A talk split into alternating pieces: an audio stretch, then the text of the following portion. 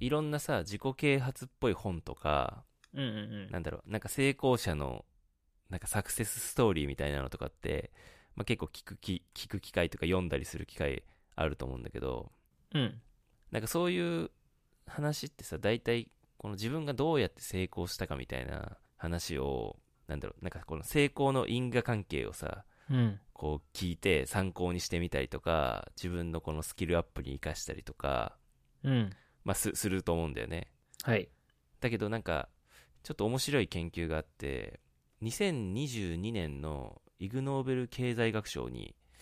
選ばれたちょっと面白い研究があってさ、うん。まあ、どういう研究だったかっていうと、うん。成功するには、まあ、その人の才能だったりとかそういうものがすごい影響してるんじゃないかって思われがちだと思うんだけどどっちかっていうと、社会的な成功で重要なのって才能よりも運だよねっていうの を、まあ数学的に証証明したっていう内容へえ。要は努力は報われないというか人生は、まあ、運ゲーなんじゃないかっていうおー。うん、だからさっき話したようになんかサクセスストーリー聞いたり、うんうんうなんんか。成功者のなんか自己啓発の本読んだりする、まあ、そういう成功話を参考にするのは間違ってるよねっていうなるほどね。話なんだけど、はいそう今話したイグ・ノーベル賞以外にもいろんななんか統計学者とか経済学者がいろんな研究しててうんなんか同じようなことを結構話してる研究者多いらしくて、うん。うんまあ、偶然とか運の要素が大きな役割を果たすとうんうん。偶然の出来事っていうのが人生に与える影響の方が才能よりも全然大きいんだよっていうことを言ってるとう。ん。例えばすごいアイディアとかひらめきっていうのは、まあ、あそもそも頭の中でランダムに発生するもんだしあとはなんだろう CEO になる確率って名前とか誕生月に影響されることの方が大きいよとかええ、そこまで発音しやすい名前の人っていうのはしにくい名前の人よりも他人から評価されやすかったりとかなんかこういういろんな研究があるんだよねああ。うんうん。そうまあそういういろんな研究がある中で、まあ、今日ちょっと話したいのは、えー2022年のイグ・ノーベル経済学賞はい。の内容なんだけど、まあ、どどういう研究だったかっていうとうん。ある実験をしたんだけど複雑なこの集団の動きをコンピューターシミュレーションするっていうことをやって、うんえっ。と人と人はまあ黒い点うんうんで幸運なイベントこれ緑の点うん。うんうん不幸なイベントっていうのは赤い点うん。うんうん。っていうのがこう無無作為にバーっていっぱい散らばっててそれがこうランダムな動きをするのねうんうん。でその人に交差した時にそのイベントが発生するっていうなるほど。幸運なイベントにこう触れてるとそこで幸運なイベントが起きる不幸なイベントがこう交差すると不幸なイベントが起きるっていうようなシミュレーションで、うんうんうん。、でそのシミュレーションの設定としてはまず労働寿命を40年っていうふうに仮定して、まあ、20歳から60歳うん。でそのランダムに散らばった人は、えっと、初期資本っていうのは一定なんだけど幸運のイベントと接触したら資本が倍になるとか、うんうんうん。不幸なイベントと接触すると資本が半減するみたいな感じでランダムに動い動いていくのねうん。でそれぞれその人物には才能のレベルがランダムに設定されてて、うんこの才能のレベルっていうのがえっ、と正規分布っていうんだけど、えっと横軸がえっ、とその人の、えっと才能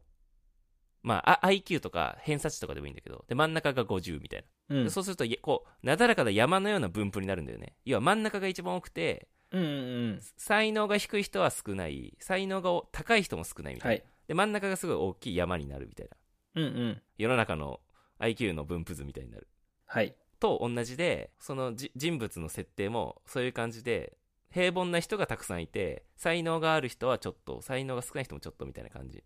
うんうんうん。に設定されてるので才能が高い人が幸運なイベントに接触するとこの才能の指数に比例して資本が2倍になるみたいななるほどね。設定の仕方をしてて、そううんうんで、まあ、それを労働寿命40年っていう設定でこうランダムに動かす、はいでそうすると結果どうなったかっていうと、まあ、結論から言うとわずかに優れた才能を持っている人っていうのが一番資本を増やしたのねうん。うんうん。最も才能があるような IQ がすごい高いみたいな人はほぼ成功しなかったの全然資本を伸ばすことができなかったのねへえ。結局最も成功した人っていうのはその他の人の平均資本の120倍の富を得たのよへえ、すご。そう。でこれをその何度も何度もシミュレーションやるんだけど毎回同じような結果になっていくのねうんうんうんでこれって、えっとさっき話した才能っていうのは正規分布って言ってなだらかなこう山みたいになるような分布うんだけど、えっと結果としては、えっとこれ難しいんだけどべ状分布っていうものがあるんだけどべ状分布ってどういうものかっていうと,、えっとまあ、分かりやすく言うと例えばなんだけど世界の上位8人が保有する個人資産がうんうん人類の半分の下位下の36億人が保有する資産と同額になるみたいなのってよく言われたりするんだけどうーんあと例えばほらしソシャゲとかで上位うんうん5%のプレイヤーが売り上げの90%を占めてるみたいな、うん要はうんうん課金課金するユーザーは5%の人しか課金しなくてその人がその会社の売り上げのほぼあの全体の90%ぐらいを担ってるみたいなうんのって、うこういうこういう分布をべき上分布っていうんだよねんなるほどロングテールって言ったりするんだけどうんうんうんだから富のこの配分っていうのが現実世界のデータとおおむね一致してるような状況になったってことなんだよねこのシミュレーションとうーん現実世界も世界の上位8人の人がうん世界の下位36億人の富と同じぐらい持ってるみたいななるほどこの現象がそのシミュレーションできちんと同じぐらいのあのデータになったとへえだからすごい信憑性あるんだけどそれが結局一番富を増やした人がほぼほぼ平均の才能を持ってる人だったとなるほどそう面白いなと思ったのがなんか成功した人たちって前半は資本を増やせなくてうんあのなかなか成功できなかったんだけど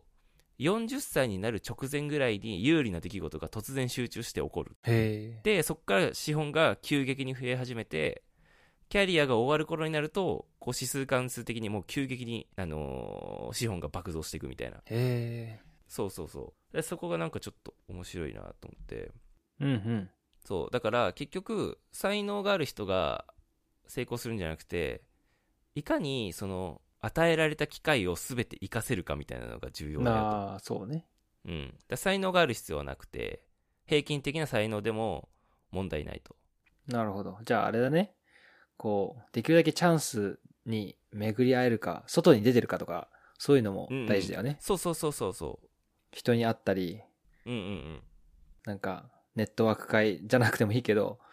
うん、ねおおそうそうそうだなからここれが結論付けてるのがその幸運な出来事っていうのはコントロール不不可能なんだよね、うん、要はこうランダムにこうどんどん当たっていくからこれを自分で、でコントロールすることはできないとだから確かに人生もそうだなと思うんだけどはい、だからこそ成功する確率を上げるためには例えば個人の活動を頑張ったりとかアイディアをうんいかにこうたくさん量産できるかとかあとは他者とのコミュニケーションとか多様性みたいなのをいかに大事にできるかみたいなのが成功する確率を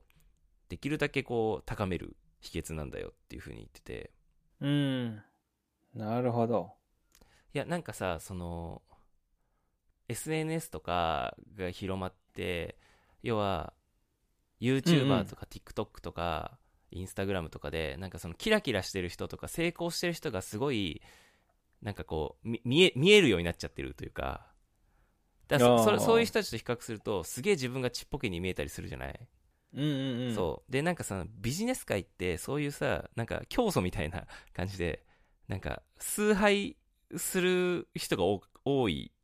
なんか業界だと思うんだよね例えばさ有名な人がオンラインサロン始めますみたいなでうんうんうんそこに入ってその人たちがどうやって成功したかをこうなんか聞いて自分の参考にしようとか思う人とかいると思うんだけどそれは正直あんまり意味がないよねっていうああなるほどねその成功ってその再現性がなくてこれなんううんこういうのって後知恵バイアスっていうらしくてああわか後る知恵バイアス例えば、は最初はそんなことも思ってなかったにもかかわらず結果が分かった後に、うんその事前に全て予測範囲内だったよっていう風に捉えるっていうのを後知恵バイアスって言うんだけどなんか例え ばなんそうかなんだ、クラスで、うんちょっとこう浮いた存在の生徒がいたとしてその人がうん将来的に成功した時に、そのクラスの先生が「いや実は当時からね彼はねなんか光るものを持ってたと思うんだよね」って言ったりとかするのとか、うんそうあの時俺はこうしたから成功したんだよってい言ったりとかこれ逆にあとはなんだろう子供が公園を元気にこう走り回ってる時にその子が転んじゃったりした時にお母さんが、ほらだから走るなって言ったじゃんみたいな要は事前に結果が分かったように言っちゃうというのって後知恵バイアスって言うんだけどそうほとんどの人がこの成功者ってこの後知恵バイアスがみんな働いちゃってんだよね例えばじゃんけんでなんで勝ったかいや俺はねグーを出したから勝ったんだよみたいなだけどグーを出すかチョキを出すかってその事前にせど何を出せば成功するかなんて分かってもないのになんかあたかも自分が事前に予測できたようにみんな喋るからあだからこうすれば成功するんだなって思っちゃいがちなんだけどそれはほぼなくて、ほとんどの場合才能とか、えー、とその人のスキルとかが重要なんじゃなくて運で決まっていくよっていうのがこの研究なんだよねうんうんでもその運ってさ、なんか何もしてない運じゃないよねああそ行う動してそうそうそ何発もこう打うってんトライして、トライしたらトライしただけ当たる確率高くなるんじゃないっていうんだう、よねそうそうそうだから確率を高めるなんか行いはやった方がいいよねっていうだからこそさっき話したように、うんうんうんあのいろんな人とコミュニケーションを取ったりとか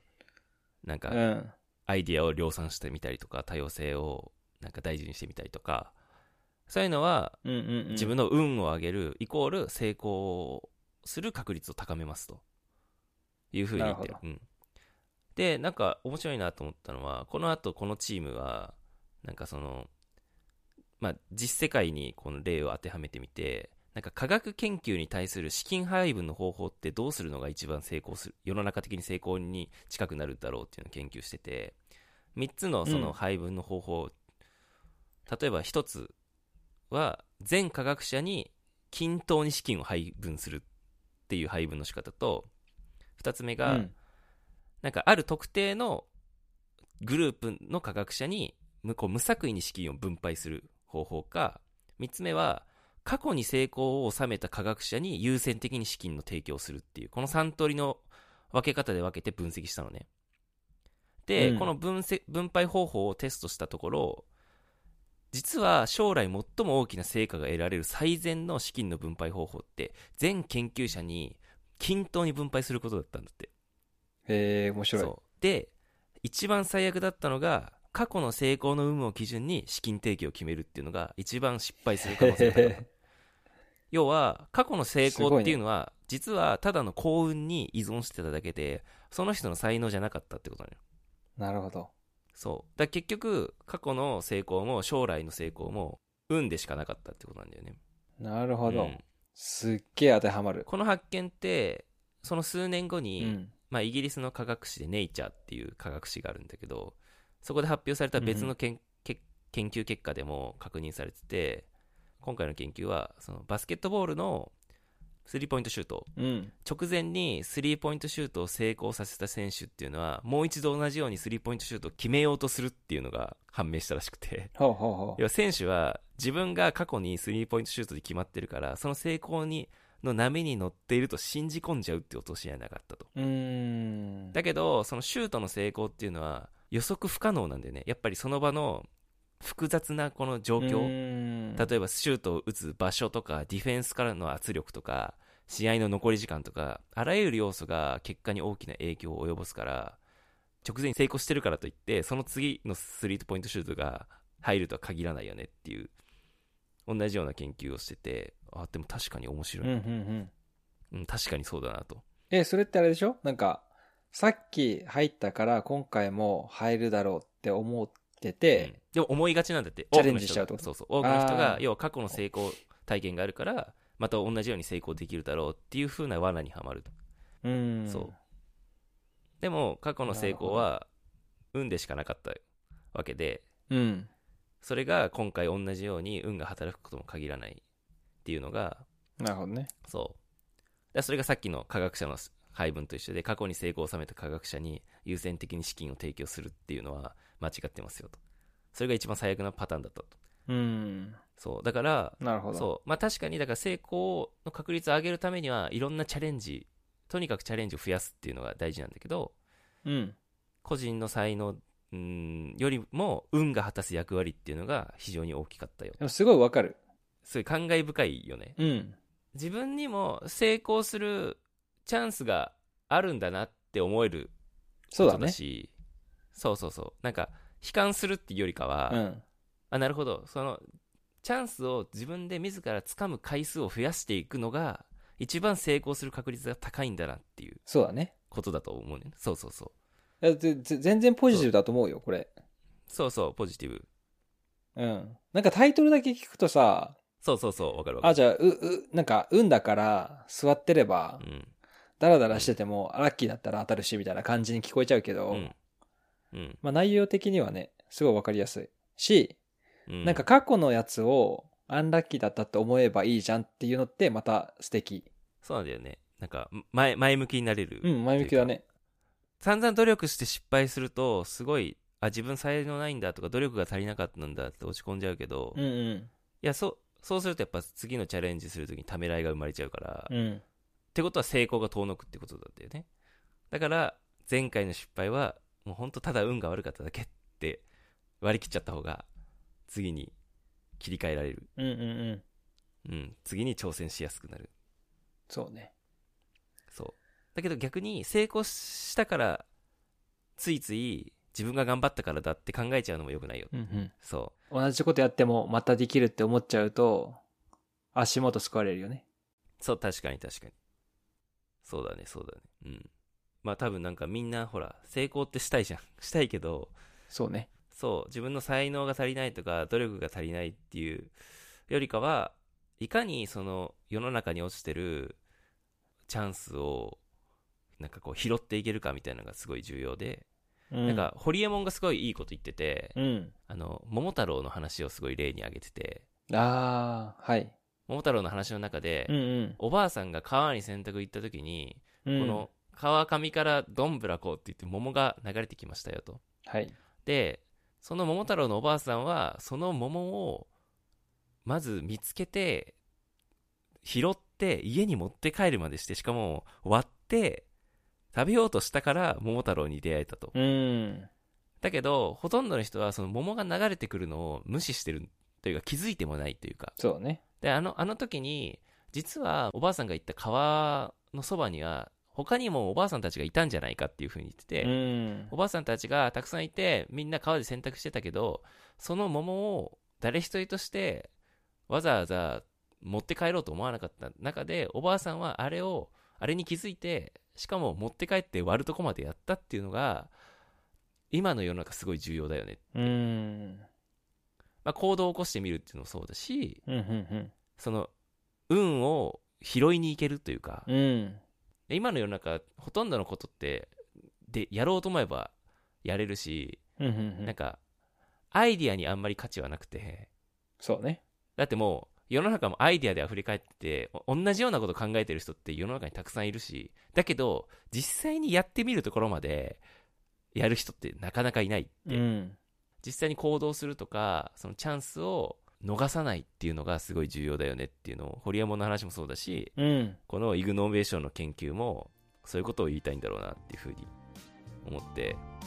もう自己啓発本読むのやめよう。